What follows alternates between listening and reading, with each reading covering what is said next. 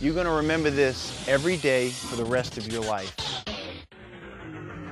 If you want to get to a goal, if you want to get to your dream, you got to focus on all the little steps. You have to put in your time. You have to be patient and you have to enjoy the process. Whatever you're doing now, whatever you want to be great at, whatever you want to be special at, I'm sure you you maybe already be good at it, but to be extraordinary, you have to do extra.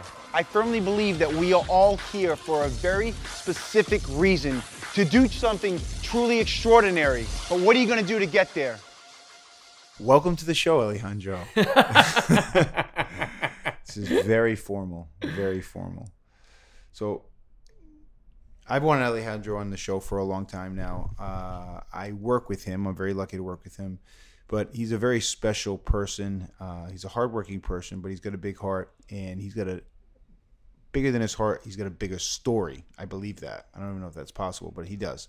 And I, I want to hear all about his story and his brand. So it's all you, man. I want to hear everything. So I know we don't have 10 hours here, but I do want to hear this story. So tell me about the beginning, man, because you we have a lot of similarities. Yep. We have a lot of similarities. So tell me what what drives you and tell me about your humble beginnings, please. Thank you. Thank you for having me and, and, and thank you for being patient enough. Uh, I have to tell them the story first. Please. Today is a big day for me, not only because I'm in your podcast and you know how much I love you and I appreciate you and I admire you, Likewise, brother. but at the same time, I believe today, even when I woke up this morning, I had this, you know, feeling in uh, um, my stomach because I was nervous and uh, I'm not supposed to be, right? Because in paper, like, this is what I've been doing since I'm like 17, 18 years old, but I've been doing it in Spanish. So I'm, I'm, you know, it's uh, it's beautiful today because I'm really getting out of my comfort zone. I think this is my first podcast in English Way so. I'm growing today, and and some people say, you know, like, like, what do you mean getting out of your comfort zone? Why are you so nervous? And it's it's It's a big move, man. It's It's, a it's big hard. move, It's hard. It's hard. all these different limiting beliefs.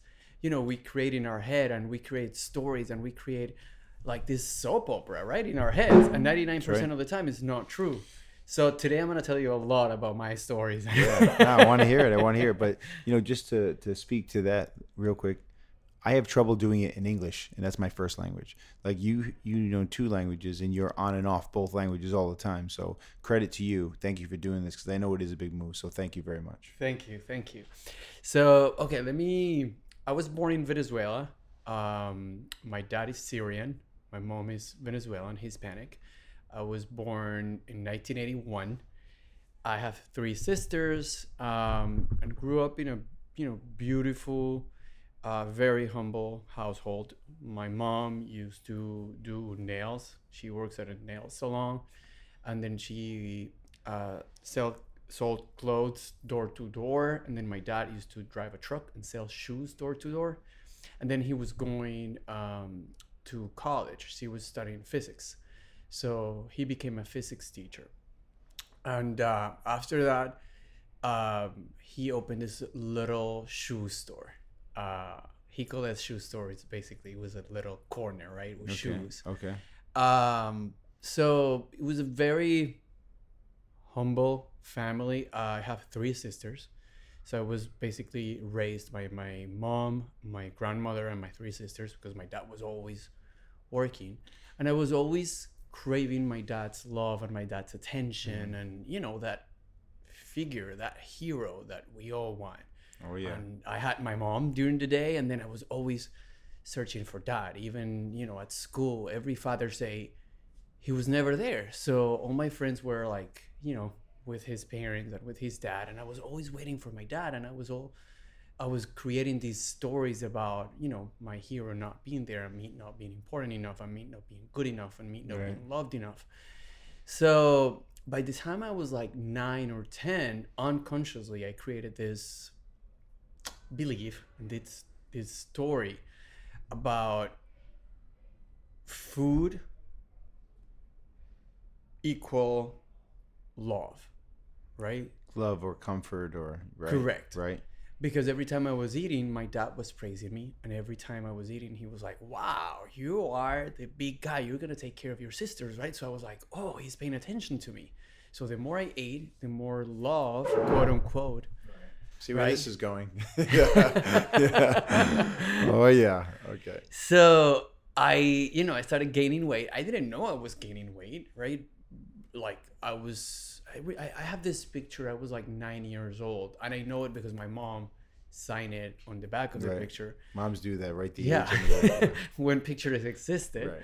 back in the day, and um, I was nine years old, and I, you know, I saw myself, you know, um, skinny, but like skinny fat in that moment, right? I, I was gaining a little bit of Right. weight, and I have like some man boobs, and then I didn't see any other picture until I was, you know, 14, 15 years old. I was 314 pounds At 15. at 15. Wow. That's big. So it was huge. I didn't really pay attention on how I got there, but mm. then everyone let me know Oh yeah. how you know different I was. I didn't know I was different until they let me know. At school, the teachers made fun of me. The you know my classmates made fun of me. I remember the first time we got on a plane. My my family was poor, and um, my dad saved for like six years to go to Disney. Right, that was like our dream. And I remember my mom praying every night and like lighting up candles to to Virgin Mary, like so we can save money and go to Disney. And finally, after five or six years of them saving all this money, we got to Disney. And I remember the face that you know that woman made when I was supposed to sit next to her, like that face of like, oh, the fat kid is gonna sit next to me. It was the first time I was on a Right. plane, and I saw that face, and I would never forget it, right? Because it was just like painful to remember that moment of like, oh, I'm gonna be seated right next to the fat person. Um, so You don't forget those moments, do you? never ever. Never. I still, Never, I used to remember her face and what she was wearing. She You know? was wearing a blue shirt and a pair of jeans. I remember, blonde hair, um, and she didn't say anything. But then she turned her back on me, and the whole time she was just like pissed. Um, And I was uncomfortable because, like, you know, you're like, how did I get here, right? How did I get to this weight, and how can I fix it? Like, you don't really know. It's like you know you're in a cave and you don't know how to get out of it and you keep eating because of course you know like you're like pissed and upset and You, don't know how to get out of that yourself. pattern. It's like No. you're drowning. right and then i remember we used a handy cam because of course we wanted to record everything about that trip right um, and i didn't want to be recorded so i recorded everyone else but me because i didn't want to you know be seen Right. So you're the designated cameraman. correct Avoid the chaos. yeah. and even I look at the pictures now. I, I believe yeah, a lot of overweight people now that I work with overweight people and I try to help them, I see a lot of them have Disney pictures. The before and afters, a lot of them have Disney pictures, and I have this Disney picture, you know, with a lollipop, with a huge lollipop in my hand. of course. Um, you know, 314 pounds, and I was smiling, but I was super sad. It was like one of my happiest days but it was it was very sad it was very painful because i was not happy with what i was wearing and i was wearing it all the time. And like every moment every aspect of it now like that i go back and i think about it and i talk to people about it all the time because i'm obsessed with it right? Obsessed with other people not going through it yeah. right? Uh, to- of avoiding that pain on other people. So i remember even like to tie my shoes it was like a huge task. To take a shower i remember i used to go to school and then come back super depressed super pissed no friends nobody wanted to do homeworks with me i wasn't invited to any parties or any mat- matinees or anything and then i came back home and then my mom was like did you take a shower i'm like yeah she's like no look at your neck it's all dirty and i'm like i just you know i cannot reach so even that was hard. You know, like every little thing that we take for granted now, right? It becomes this Oh, huge yeah. task. Yeah. Um I remember once there is a, a side of Venezuela that, you know, you can like you go and you see snow. Mm. And then I I couldn't do what my cousins did because I you know, the boots did not fit me and they didn't have boots that fit my legs because I was overweight. So I was affected, you know, in, by every aspect of it. Um, so I was totally living a different lifestyle. I was I lived a different um, childhood. Like when I go back, I, I listen to some people talking about like video games and talking about sports and like I became a nerd just because that was the only option I had, right? Right. I, I was like, you know, if I go to the tennis court or to the soccer field, you know, they're gonna make fun of me or I'm gonna be sitting on the Totally. bench the whole time. So why am I gonna go there? So I always stayed in the room or even to have breakfast in the morning. Like I knew if I was gonna go there, I was gonna order something, they were gonna make fun of me. Oh, look at the fat one, always eating. So I was like, I'd rather live in that fear constantly. constantly. Ugh. And then, you know, like always thinking about what are they thinking about me? And I remember years after discovering that, you know, primary question, right? I always I was always thinking about what are they thinking about me? What are they going to think about me? Why? So after being obsessed with my, you know, 314 pounds, not being able to look at my private parts, like really getting tired, um, I remember just one day I woke up. Um, it was October 27, 1997. I would never like I, I I I never forget that day. I woke up in the morning and I was so tired of of of being dead alive, right? Of just not belonging to anything, not fitting on anything. And how old are you now? 37.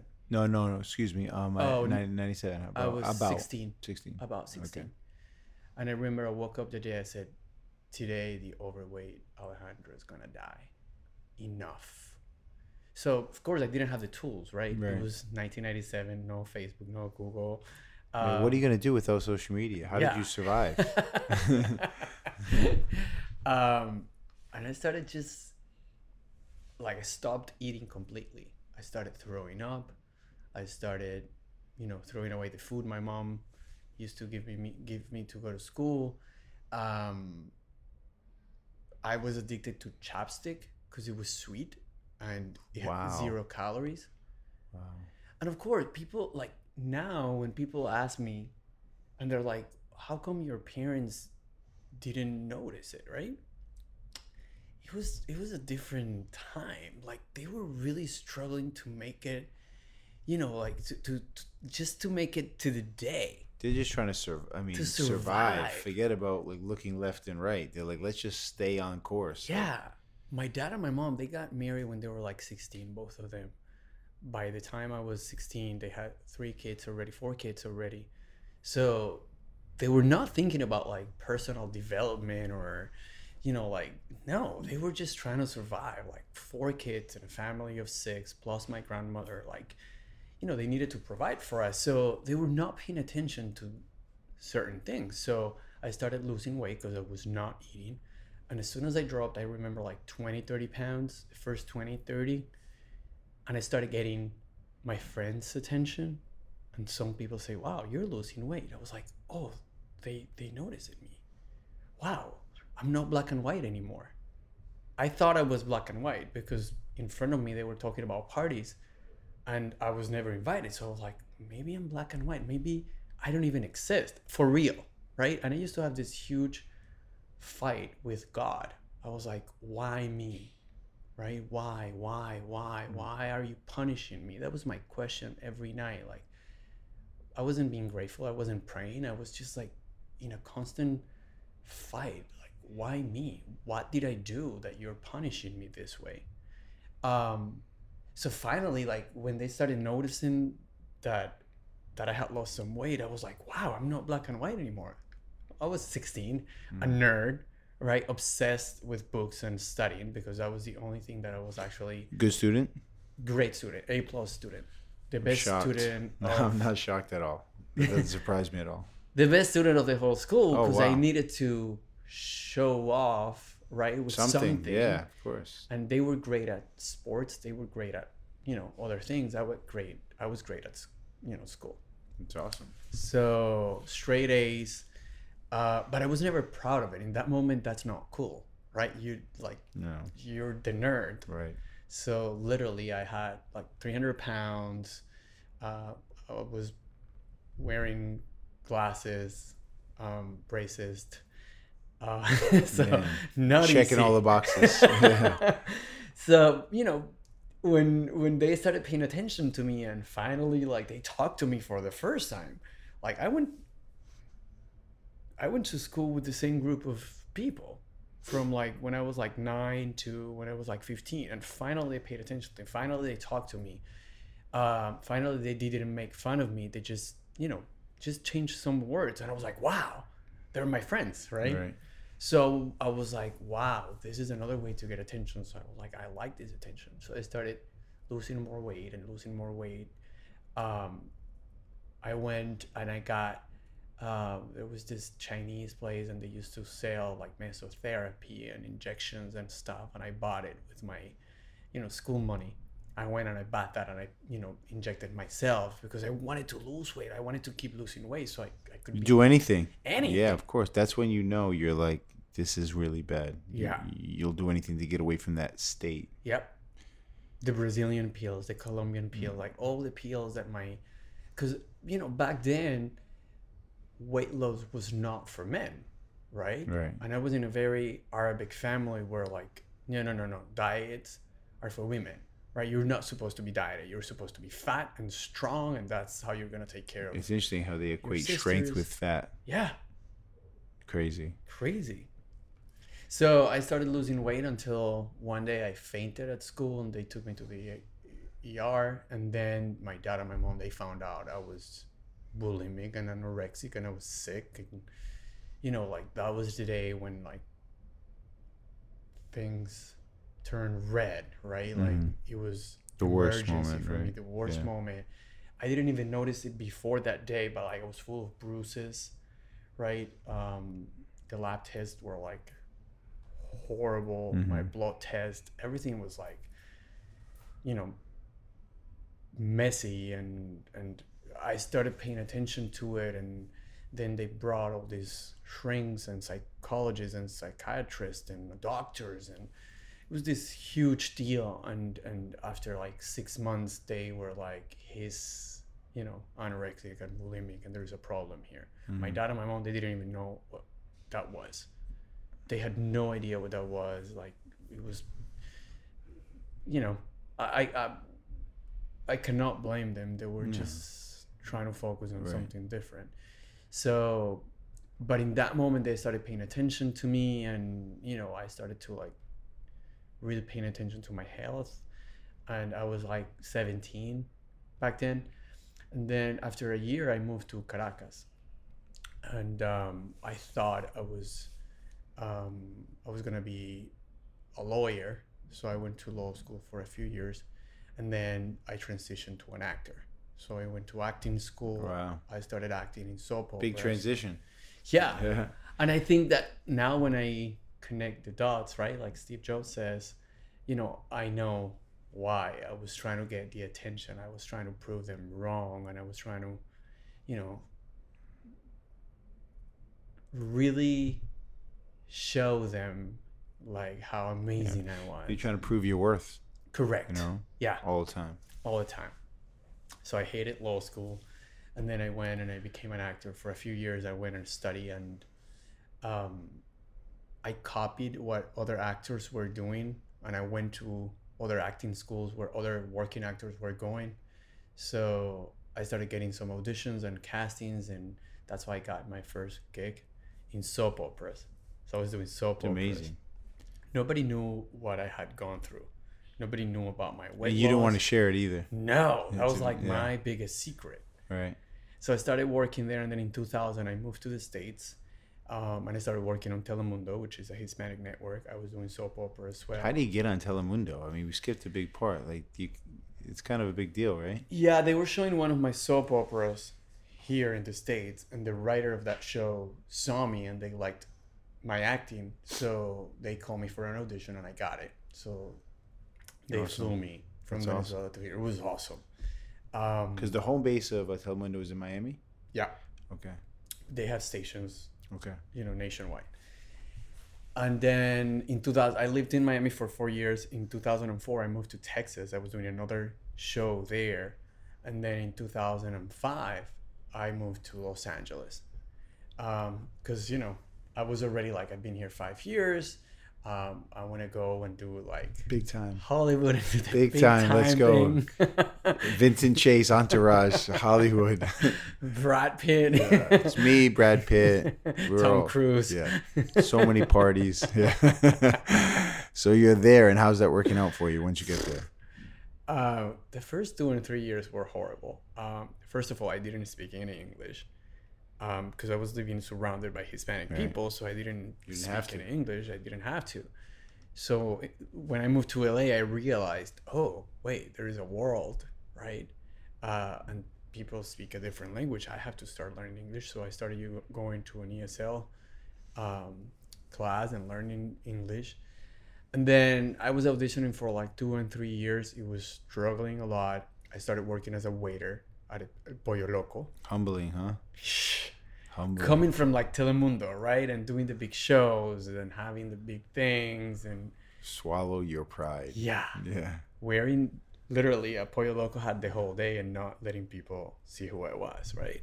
I'm like in my head all day long. Yeah. And the same question why me? What did I do Yeah. wrong? Why are you punishing me once again? Right. And then in 2007, I got this show called 12 Miles of Bad Road uh, with HBO. It was with Lily Tomlin and Leslie Jordan, and all this huge cast. And I got a big part. And I started getting paid like $4,000 for a table read, $30,000 a month for like the show because I was like one of the main characters. Uh, for like How do you handle that? Did, did you buy a Bentley that day? I bought next day. I bought a Range Rover. Uh, I did you really? I did. I bought a house in Hollywood Hills, like a six million dollar house. How do you- Twenty seven. On what? You have I- no money though. No money. I didn't know what I was doing. As But soon how as did I they even first- give you that line on thirty thousand? Well, I it was like let's say after seven. oh, okay, months. was collecting. It. Yeah. Okay, okay. So I had made like 250, 30, 300,000 dollars after the first few months. Uh, and then I was doing some commercials and some stuff because, you know, so when you were, yeah. yeah. I was active and I was like, wow, $300,000. I'm This a million. This is easy.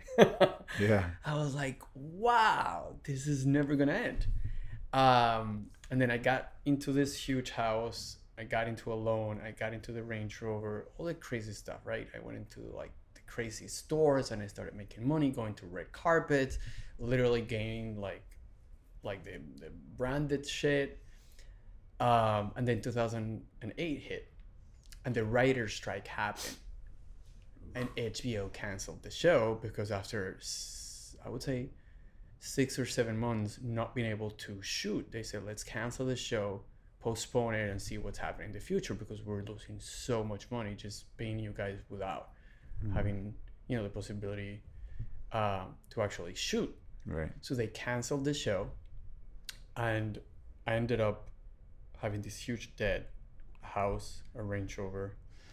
So in that moment, like, what do you do? The first month, you're hoping to get another show, second, third, and then I was paying like seventy five hundred dollars, uh, just for the house, and like twelve hundred dollars for the car, and blah blah blah. Um, You gotta eat. You gotta live. You gotta Yeah. do things. I was sending money to my parents because they were in Venezuela, right? And things were not going okay there. My dad closed his store, so they were basically, you know, were, wa waiting for my help every month. So I couldn't help my parents. Pressure. Crushed me, yeah. And um, you know, a friend of mine said, "Why didn't you go bankrupt? That's the easy, you know, the easiest path you have. That's the easy way out." So again, 27, I didn't know what I was doing. I was like, "Okay, I'm gonna do that." I signed all the papers without knowing that I was, you know, getting into a sixteen thousand dollar debt. Um, so I had to start working as a clown over the weekends and then at Pollo Loco during the week. A clown at parties. Yeah. Because I was using my acting skills, but but You're getting dressed as a clown. How do you feel? Be honest. Like I mean, I I can only imagine I had to do my makeup like three or four times, every time. because you're crying. I was crying. I was miserable. I was, I was feeling like a loser. I was just like like how did I end up here? Right? Like from being famous, quote unquote, or having work or having a you know a car to like getting on a bus right at 5:30 a.m. to go to clean tables at Pollo Loco and then you know getting dressed as a clown and, and, and like this fear of of, of, of of being found of being seen of being discovered right like oh no people are gonna find out i'm here people are gonna find out i'm doing this and trying to live this lie You know what though? I'm sorry. I don't.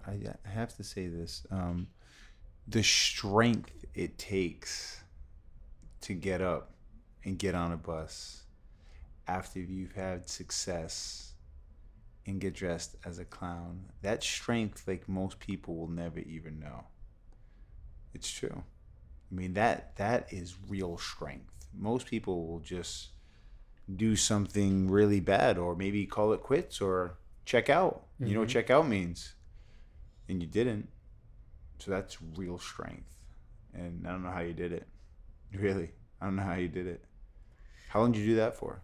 Um nine months. I think i did it like i was able to do it. I was the only thing i had was my books. I have a tony robbins book and i have some audiobooks in my little ipod. Um, and at every break i was going back and listening to these books and audiobooks. And this book uh, called the secrets of the millionaire mind uh, by T. Harv Eker, and I remember that, you know, that was like just reminding me of possibilities, even though I didn't see them, and even though I was like How depressed and I wanted to check out. Like every night, I was like, "Is it really worth it?" And I was comparing myself to other people. I was comparing myself to my peers. I was cons- comparing myself to people that were doing better than me, and uh, and the worst thing is like waking up in the morning and having no purpose, having no mission, having not Right. Focus. Like it's like you know every day is the same. And then you have this huge debt, and I remember like everything got worse and worse and worse. I sold every um, thing at the house before I gave it back to the bank because I thought I was being smart. So I sold it on Craigslist, right? I went on Craigslist, took pictures of it, posted, and I'm like, at least I'm gonna make like five, six thousand dollars Right. the washer and dryer, the microwave, all this, you know, appliances. Right. And then the day before I was giving the house back to the bank, the lawyer came and she was like, Where is everything? And I'm like, No, I sold it. Right? I was super proud. And she was like, In the contract says that you need to give it back with everything. So literally that day I had to go and buy everything back Ugh. at full price with the money Yeah, I didn't exactly. have, calling friends and saying, Oh please, God. please, please. And there were no friends. There were no friends. Everyone who was having champagne and sushi with me and going to red carpets with me and all my friends vanished in like two weeks. I had no friends. I only had one friend. She was in Colombia and she's like, whatever you need, I'm here. And she sent me 300 bucks and then 500 bucks. Good friend. She was the only friend. Good friend. She's still my best friend. Wow. Um, and I remember, um, I think one of the biggest days, and people sometimes ask me, like, you know, how does it feel to be, have a New York Times bestseller? How does it feel to be on the cover of Men's Health? It feels amazing. But still, one of the biggest days were was the day I had to like leave everything at that house because I didn't have the money to pay the U-Haul. So all this Dolce Gabbana jackets and Gucci shoes and, and watches and shit did not matter in that day. Can't take it with you. No, and it was like it, it was so it was so hard because it was my identity. It was like I was leaving behind not this shit. It was like everything I was supposed to be, like my identity, everything people were was like people were respecting me for. Like the Alejandro was literally being forgotten in that moment. And, and that's the moment of truth because i had a friend who had a little car and she's like you know only a suitcase. It's gonna fit. She was letting me sleep on her couch for a few days. And then i was like wow like nothing else matters no matter how famous i was no matter how many you know pair of shoes i had in that moment it was like the truth the truth of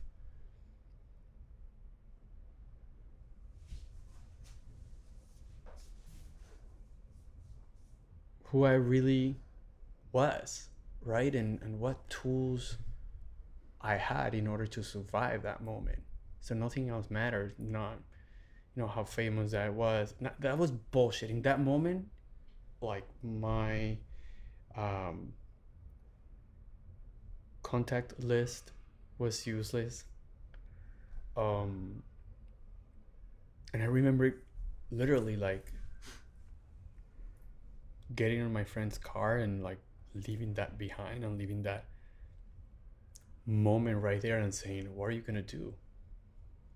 What are you gonna do now? Like Well, you, you must have been obviously panicked. Are you crying at that moment or are you playing tough? No, I was just like, you know, those moments of pain that it hurts so much that you could not even cry. That I was just like, Numb. yeah, yeah.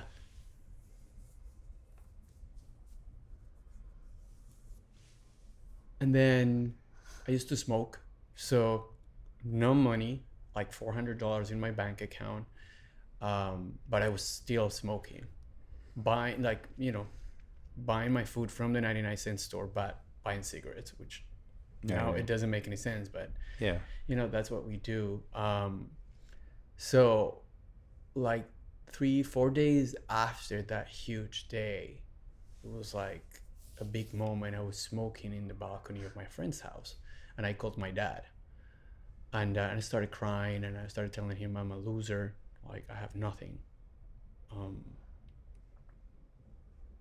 i have no where to go i have no one to call like what have I done, right? Mhm. 27, 28 years, and I have done nothing with my life. Um, so crying and, and, and also for my dad, it was like, like for me, it was this moment of like lost in front of my dad because my dad always wanted me to like take control of the business, right? Right. Take care of the family. yeah, take care of the family, not move to the States, not do the acting thing that was for losers, that was for gay people, like all his stories in his head, right? Uh, like all this crazy shit he used to say all the time, like, oh, you're around people that do drugs, oh, you're around all these artsy people, like all his thoughts and beliefs. And the fact that I was sharing this moment with him, it was like, it was hard for me not only for what I was going through, but also this moment of, yeah, I lost. You were right. I have been wrong this whole time, right? Mhm. So, and of course, my dad, um, he said, "I told you, I told you so," uh, which made me really, really, really mad. Yeah, that doesn't help.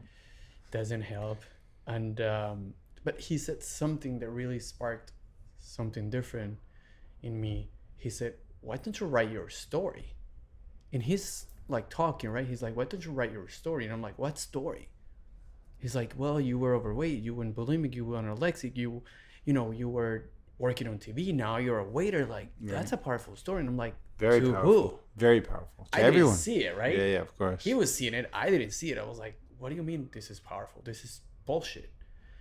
So he didn't tell me anything. I ended up hanging up on him because all this stupid shit he was saying. And he was like blaming, blaming, blaming, and saying, I told you so, I told you so, I told you so. Uh, so, like a few days after, I received this box with my uniform, with my high school uniform, like size 40. My pants were size 40 two extra like shirts. My belt was huge, like some pictures, and I started connecting with that side of myself that I had forgotten. I never thought about that overweight kid since I was he died, right? yeah he died and he was hidden. Um, and then I was like, wow. So I was like, maybe he's right. Maybe I need to write this story. So I started, I went on Google and I started writing this story. This was like 2008, 2000, you know, maybe the beginning of 2009. And I self wrote my story and I started selling, um, um, pitching this document to people in the business, right? Mhm. Editors and publishing Right, right. companies. And they all said that they were not interested, that I had no talent. And I was like, well, I was still working at El Pollo Loco. And I was, I opened a WordPress. Um, and then I published my book there. And I had to sell, I have to sell, I had to sell my iPod Mhm. in order to pay this editor $270 in order to edit my document. It wasn't a book, it was my story. Mm-hmm. Yeah, know. right. So I, I posted and then um, I had posted on Amazon.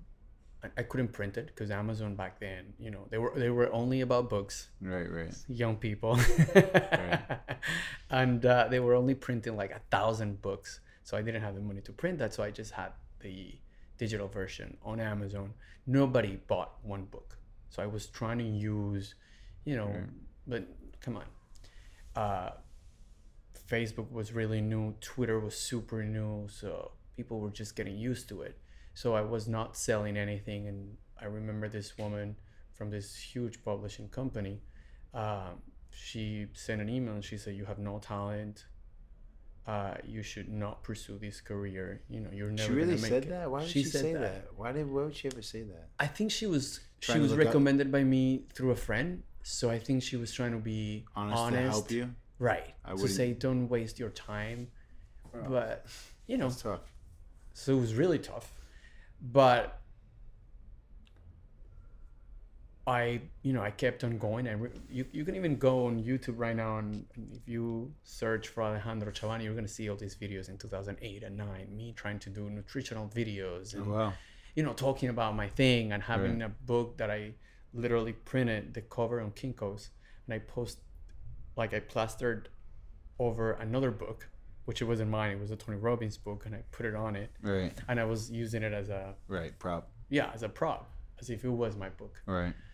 Um, and I remember this soap opera producer came to Pollo Loco and he's like, Chabán, what are you doing here? And I'm like, well, I've been out of work for almost two years and this is what's going on. And he's like, wow, I didn't know you were here. Um,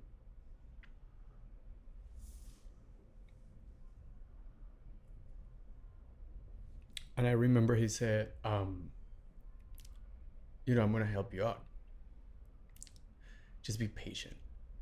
So after I would say three, four weeks, he called me up and he said, I have a part for you, for you. I don't have much money. I don't have much budget. When can you come? And I said, whenever you tell me, please get me out of here. But you have to pay for everything. Like the network, right? It was with Univision. The network needs to pay for everything because I don't, I don't have money to Right, pay a right. plane ticket. Right. He's like, you don't have like 350 bucks? And I'm like, I don't. So they pay for everything. So I came to Miami, I came back to Miami. And you moved at that point. Yeah. Right. And I, I quit. I remember I hated my Indian um, manager. He was an ass. Uh, but then, you know, I, I gave him the two weeks and I waited and I, I wanted to do things right, right? Um, You gave two weeks notice. You didn't get out of there. no, Wow. I was like, I cannot burn bridges and I don't know what's going to happen there and I don't want to Yeah. create karma. So I stayed there for two weeks and I also started being grateful about what I was going through and what I was leaving and you know looking at every moment like wow I really learned this lesson here I really learned about you know this other side of the world that I was not familiar with Right. I really learned how to value, you know, everything. Having a car, um, having a bed, like all this stuff that we take for granted now. Uh, and sometimes we forget how grateful we are. I was really appreciating everything. So I moved back to Miami. That was 2009. I started working on the soap opera, and they invited me to promote the soap opera. And I didn't, you know, I was like, this is the first time I'm going to talk about my story. Enough. I'm not going to talk about another show that people are going to forget in a few months and a few Right, years. This is about me, and I'm to make it about me. So, but it was tough. Like, I was actually revealing myself to the world Yeah. right? So I show the pictures my dad had sent me in the uniform, and I sent it to the producers, and they were like, "Wow, we didn't know," because I was playing the hot, the stud, the hunk on these shows, so nobody really, Yeah, of course. yeah. Yeah.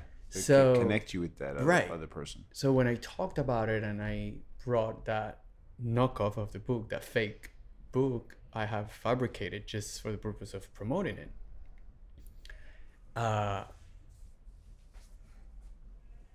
I got back home and I wanted to see if my dad was proud, if he had seen it, right? So I connected online to Messenger, something that existed. Um, and then when I saw I had 3,211 copies of the book sold on Amazon. And I didn't have the book. The book didn't exist. It, like it was just there, but I was like, oh shit. Yeah. So in that moment, everything, you know, I think everything makes sense in that moment.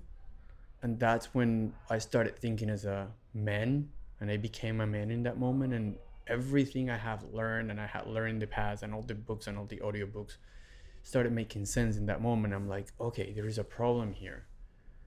Right? All these people related to this overweight story. All these people are overweight. All these people are obese. They're relating to this story. This is a problem. I had learned that in order for you to develop a business, you need to solve the most amount of problems to the most amount of people.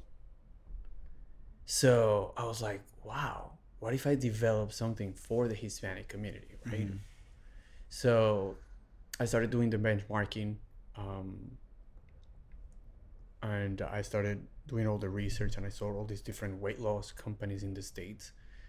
But I, nothing was created for the Hispanics, even though there are 75 million Hispanics and, you know, our community is growing and the purchasing power, all these different studies that as a nerd, right, that, that, that was the moment when the nerd came out and he's like, I'm to take control of this. And he started doing all this research at benchmarking, you know, and I was like, wow, this is interesting. This is something that, you know, Yeah, for sure. really has the potential. That's so interesting. I can't believe you didn't think that people would find interest in that. You know? Yeah. And then I became a nutritional wellness consultant because I said, you know, in order to do this, I need to be coherent. So I started uh, taking online classes. During the day, I was doing the soap opera, and then at night, I was doing the online classes. Uh, I was doing all the, the research. Um, I quit smoking, and then I started developing Yes You Can. With no money, zero money, I couldn't get a loan because I was bankrupt. So I remember I did this business plan, uh, and I took it to my cousin, and then I said, you know, you know a lot of uh, wealthy people. Like, who do you think could help me? And um, he's like, let me let me take a look at this. So he came back to me and he's like, I'm gonna help you out. So he actually loaned me the money to start the Wow. products and to start Yes You Can. And he's like, I'm not gonna charge you anything, and Right. it's just gonna be, you know, for you. Right. So that's how I started it myself, and I started like trying the products and Wow. going to the different suppliers. And um, I remember I got like 250 um, protein, um, chocolate protein shakes and 250 vanilla, and then I went to Navarro's. Navarro is a very small Hispanic pharmacy, and I was doing shake parties there. Because they didn't want my products. They were like, no, you don't have clinical trials. You don't have anything. And I'm Right, like, hey, right. I'm on the air on Univision. I'm on the air on this soap opera. Everyone is watching me. If I'm here, I'm going to attract people to your store. So they were like, okay, but we're not going to let you sell. You can only sample the products at certain stores Okay. where the Hispanic community are at. I'm like, I don't care. Because I was trying to understand, right, the market, understand Right. what was going on, understand if there was really a connection. Like, For sure. so that's how I started it. And then I started developing the products and developing, you know, what I wanted Yes You Can to be and the nutritional guide and all the different things that as an overweight person I wish I had when I was losing weight. All these different details and all these different um, tools. So after two and a half years, Yes You Can was created in 2012. Um,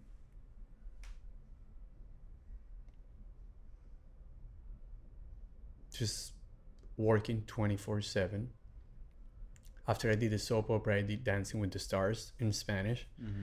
Um, so i kept doing a lot of uh, marketing stuff on tv in order to shift the perception in order to shift the perception of this is an actor to this is a wellness and nutrition guide so i started talking about it. I represented michelle obama in the let's move. I did some stuff with her. Wow. um, I met Dr. Ross, and he was super excited about the you know the the book and everything I was doing. So I started touring with him to Hispanic schools. It's a big So- deal. Yeah, I, I was starting again. I was starting. I, I started to align myself and to put the focus on it. And I think whenever you put your energy on, you know, and your focus on, the energy expands. So my focus started shifting into the company, into health and wellness, and I started getting more momentum into that. And then in 2012, I launched Yes You Can as an e-commerce, Okay. and um,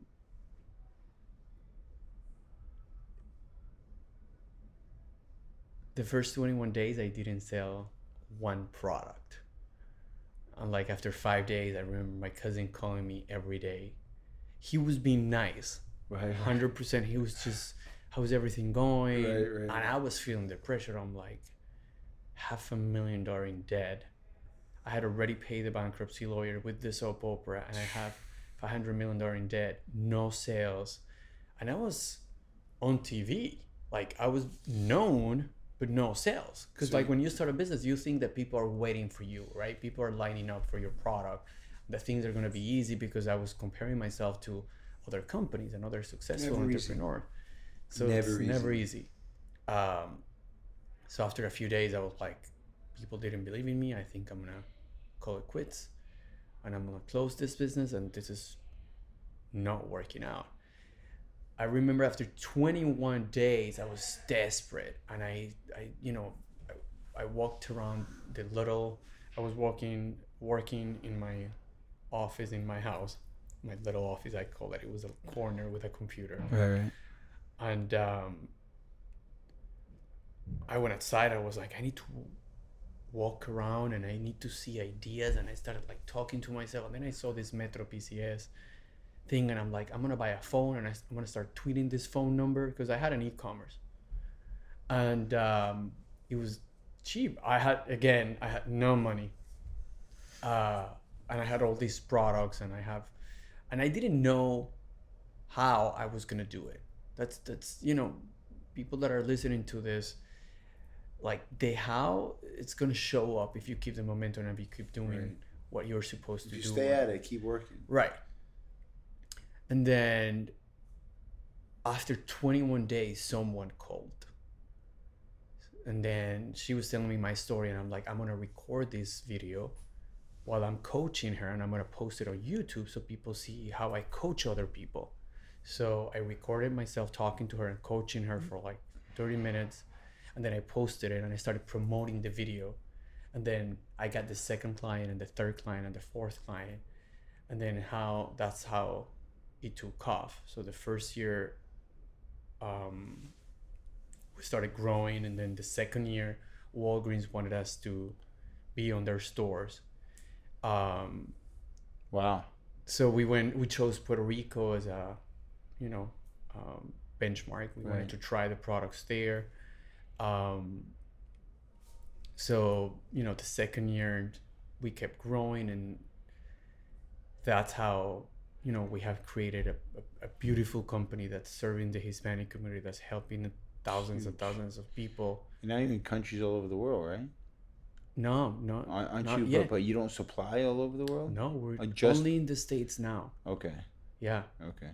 We are only in the states now because in 2016 I transitioned the business. Okay. It went from an e-commerce, I transitioned into a network marketing Okay. because I wanted to provide to other people the possibility I was having. Right. Right, We right. went to like literally bankrupt. I went from zero to like the company's almost 70 million dollars now. So it's like after so many years, right? But I wanted to provide people the same possibilities I've had, and I want to share with Right. them the opportunity with Yes You Can, Right. and um, that's you know that's what we're doing now, and that's what that, that's our focus now. I have thousands of thousands of coaches. Uh, How many thousands? Of, so they're helping people, but I see you helping people. Like you still help people one on one, no? I Or not really? I choose every month. I choose out of the clients and I call people and I welcome them and you know Okay. I wanna I wanna keep doing what I wanna keep having that connection that made me wake up every morning, which Right. is you know helping people and not having them going through the same pain I had physically and Right. financially, right? So I I know that you reached a uh, high level of success, and it hasn't been easy. Listening to your story, it's been crazy up and down, but you still, still to this day, work on a great deal of uh, self improvement or personal development. Correct? Yeah. and I've been to Tony Robbins with you, which was incredible. And you get uh, you work with Tony, right? Um, what else? Where where where do you want to be in, in three years, five years? Like I see Alejandro where you are now, and you've come such a long way. And when we train, this this confidence and this drive is so powerful. What else do you see for yourself other than growing the company? What else do you want to accomplish? Because you've come such a long way. Yeah. Do you think about that? I have thought about about that. Um, when you say besides the company, that you know, Is there anything else besides the company? Because the company is a huge part of your life. Yep. It's like everything. yeah, I have built a lot of my self esteem and a lot of my personality and a lot of my identity, Right. you know, attached to the company. So sure. I believe a relationship, it's a you know, it's an area of myself that I need to keep working on and keep improving. Right. um, I see myself just, you know, it's it's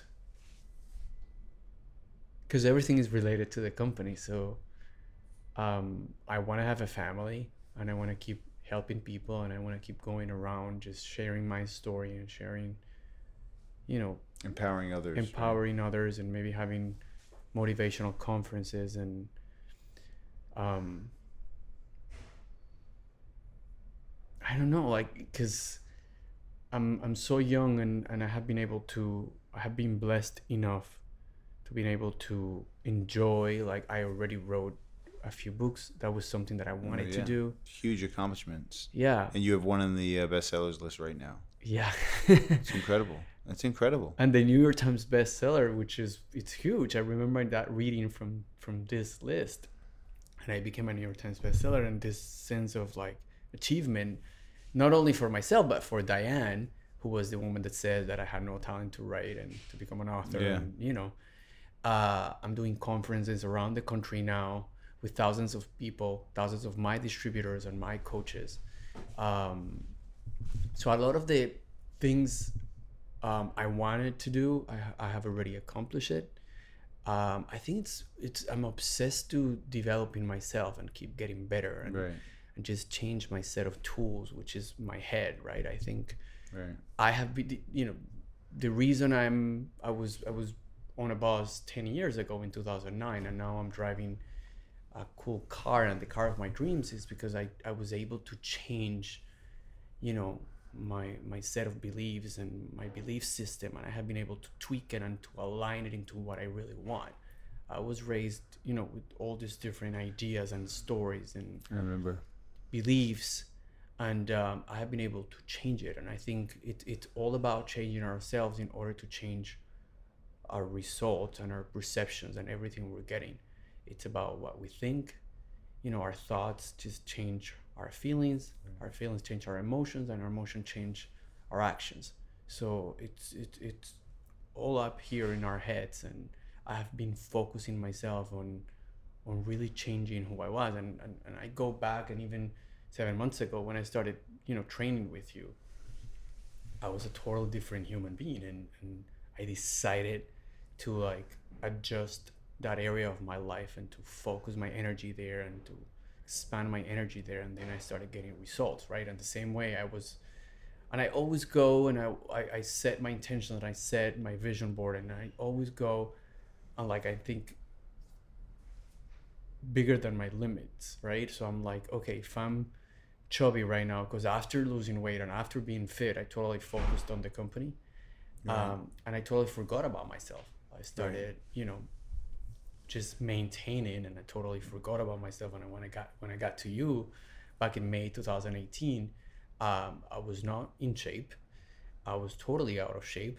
Uh, the crazy thing is that I thought I was in shape uh, You weren't in bad shape. You weren't in bad shape. But I but there's always we can always improve, right? yeah uh, so I was like okay what's the biggest accomplishment and I remember you and I having a conversation and you were like well the cover of Men Health and I'm like done and like in literally seven months I was the cover in That's Men's right. Health in January Yeah, so he won't say he he was on Alejandro was on the cover of Men's Health and it was an amazing shoe. He looked absolutely uh totally fit, totally ripped and he, he we literally talked about that and he actually went out and did it. There's not a lot of people that say they're going to do something like that and have the power to go out there and follow through. So way to go.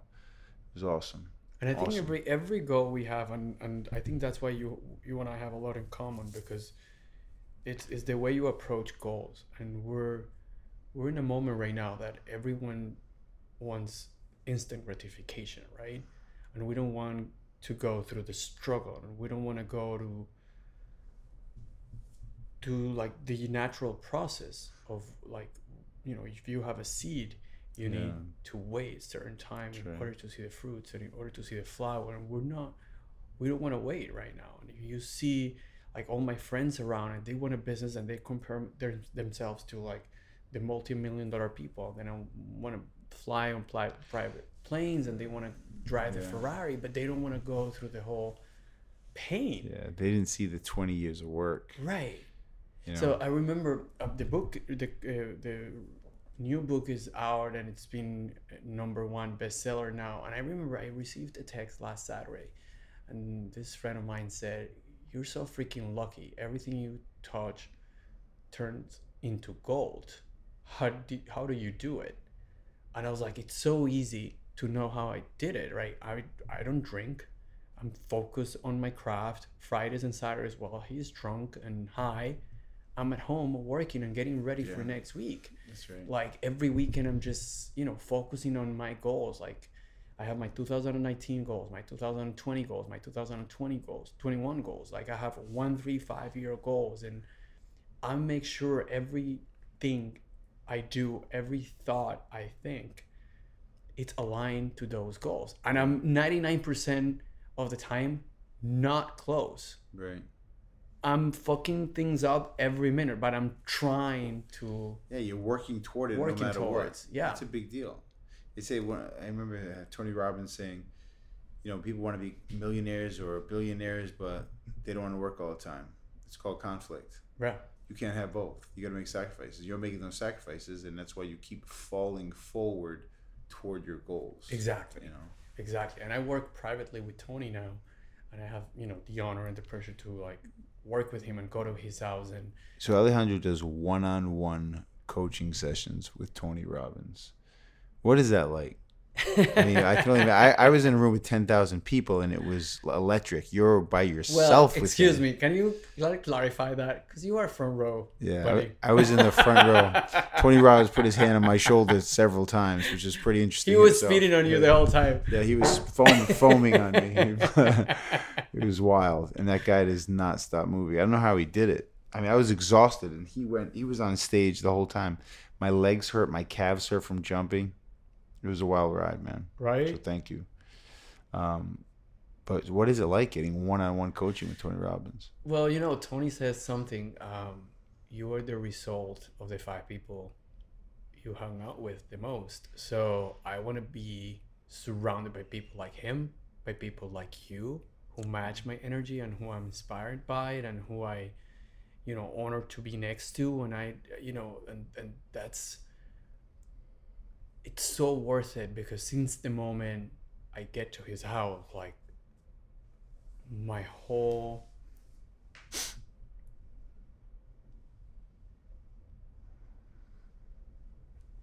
like my whole body and my whole brain just gets pulled to the next level.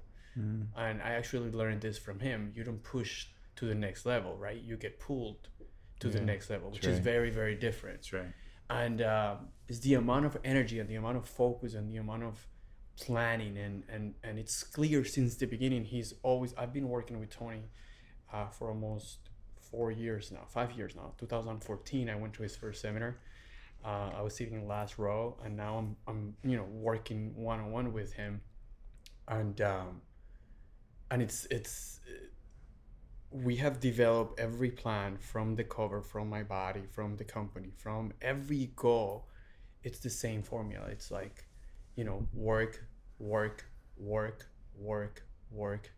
It's like set an intention and go 100% and do not get distracted by the bullshit that's around. Do not get distracted by what people say. Do not get distracted by what others are going to say. Right.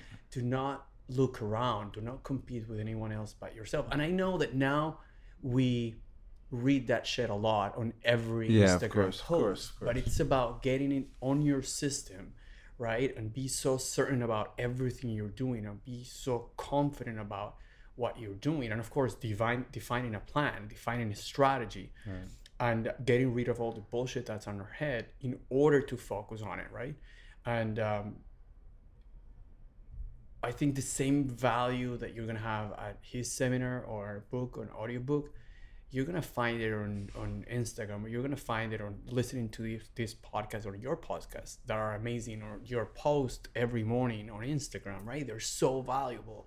But people read it but they just don't do shit with it. Hmm. It's about what you do with what you learn right? Because information is like we're bombarded with information all day long but we're so lazy right now. We don't want to do things. We don't want to work hard. We don't want to really uh, do the homework right? We just want to get the result. We just want to see the straight a's but we don't want to go through the whole process. So he has installed in me this certainty of whatever you want you can achieve but you need to work on it. So from the beginning whatever goal i have now i know that i have to do 99% of the work and it's going to be really really hard and i'm going to get paid to overcome obstacles.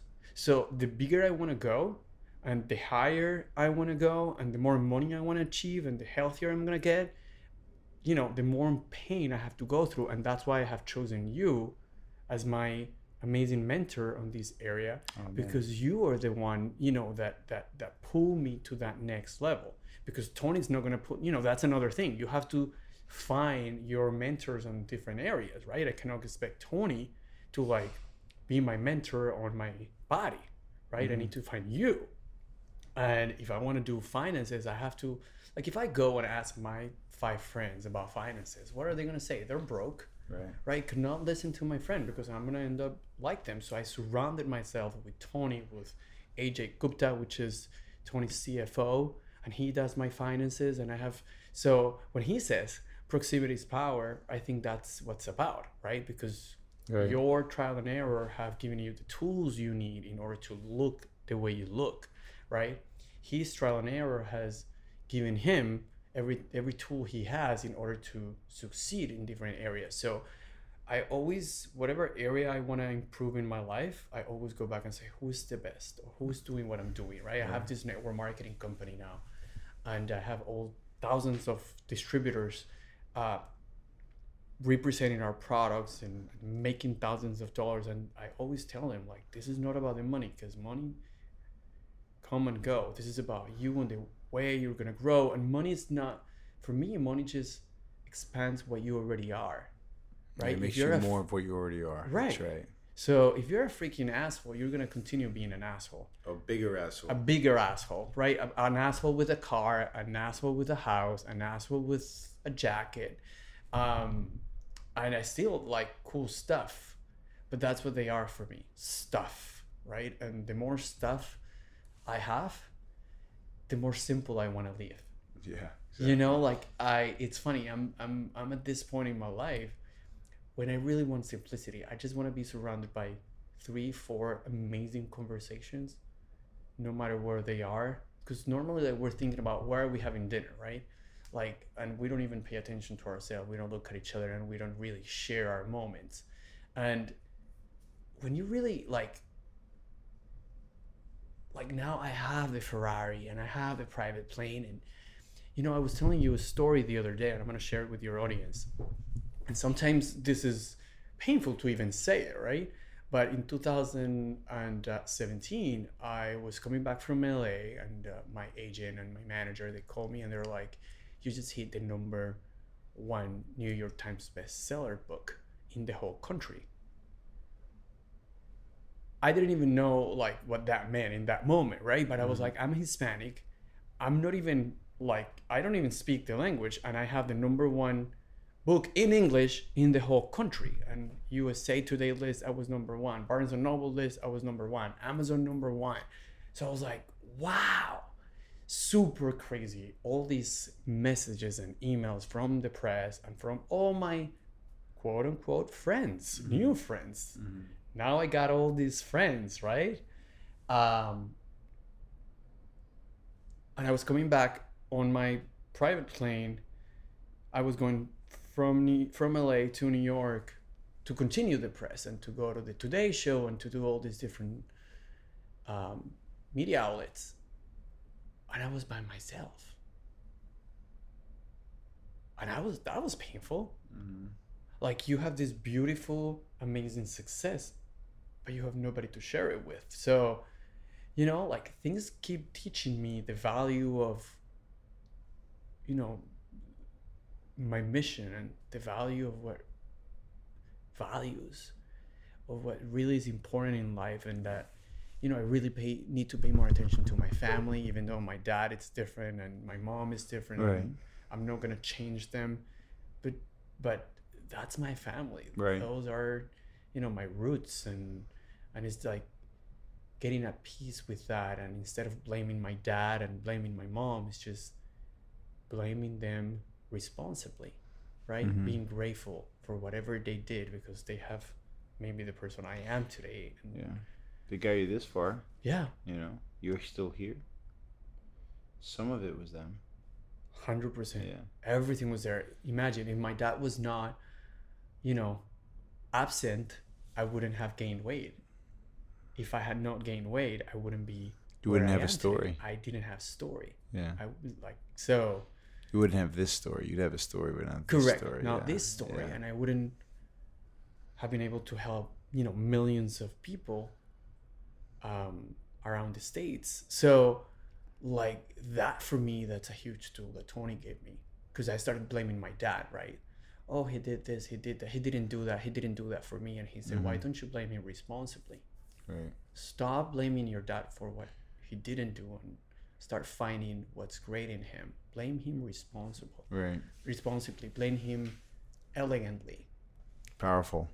so i did this whole exercises with tony and my dad and you know i went and i faced my dad and i said you know i'm so grateful for everything you've done and that let me also heal right on the inside and, and Mhm. really be at peace with my own self because i, I was at this huge uh, i had this huge war with my own self Right. You're kind of at odds with yourself all the time, you know? yeah Yeah. That's not a good place to be.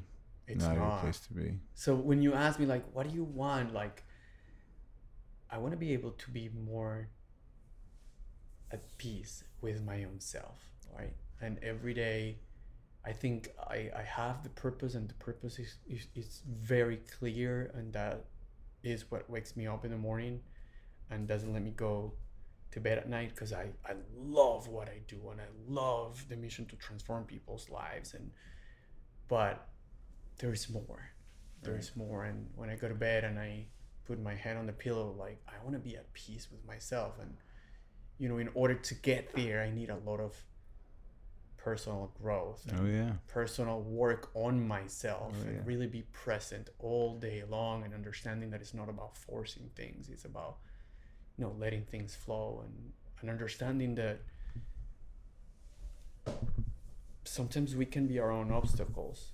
And i think that when i was forcing everything at the office i'm the ceo now i have more than 300 people working for me and i was forcing everything because it was like this anger right and this power and this energy. But like i learned to transition that into okay how can i use this so everything flow Right. flows Right. For good. for good instead of like forcing things to happen my way right Right. because of course in this journey a lot of ego came back and forth Of course. and come on i'm the ceo now and look at this and i had to go back to work with tony and with like my monks and everything that i'm you know i do a lot of meditation every morning people ask me what do i do every morning i woke up at five in the morning not as early as you do I don't wish it on anyone. Yeah.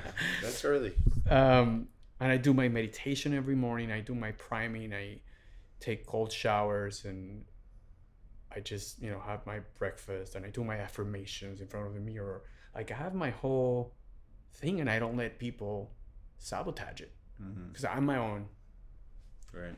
You know, the person that sabotages me the most is myself, right? Always. Always. Always. So if I'm trying to read a book, I'm the one that's like, oh, come on, you can do it tomorrow. I try to force myself to read every day. And I think a lot of the tools I have developed is going to seminars and reading books and Yeah. listening to audiobooks and, you know, That's powerful. being Very obsessed with learning and growing and progressing. That's right. Um, and I think understanding that, you know, at the end, it's not about me, it's not about us. And when you make the decision based on that thought, I think, you know, you become happier and you become at peace with yourself. and you do things in order to help others and you know, a lot of people ask me like, "Why are you always smiling? Why are you always serving?" Because that I have found out that that makes me happier than a car. You know, my car made me happy the first five days, Mm-hmm. right? But just helping people and serving other people just, you know, makes me happier for a longer time, Right. and that's what I'm looking for. I say the greatest pleasure in life is serving others. Yeah. I believe that. Yeah. That's why anatomy's here. So, okay, we've I've had you for a long time. Thank you so much. This has been amazing. Before we go, before we go, we have to do a part two. Before we go, um, there's a young person out there who's chasing a dream, and they need some good advice. What advice would you give them? They're struggling. They're having a tough time. They they they're thinking about getting off their path give a young person advice or even better give 15 year old alejandro advice ooh, Ooh. Ooh.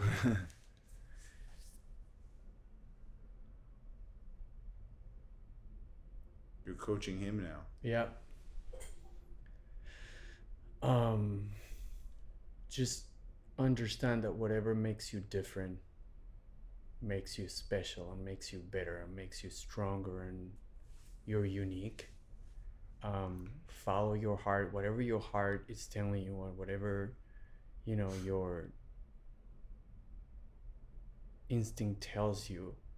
Um follow it with your truth and, and work hard at it and do not let people confuse you with their own path and their own stories and their own goals and their own dreams Yeah. like you know i think we we can listen to the voice of our hearts mm-hmm. 100% if you really quiet the mind. If we really have the time to quiet the mind no matter if you're struggling financially or if you cannot eat today it's not about you know the person you are today it's about the person you're becoming tomorrow.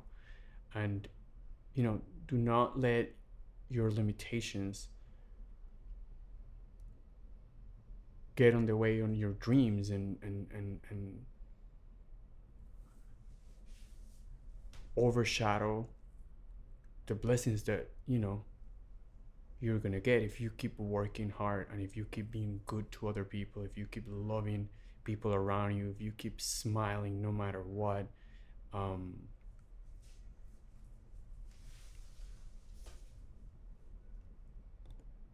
that's what I would tell Alejandro.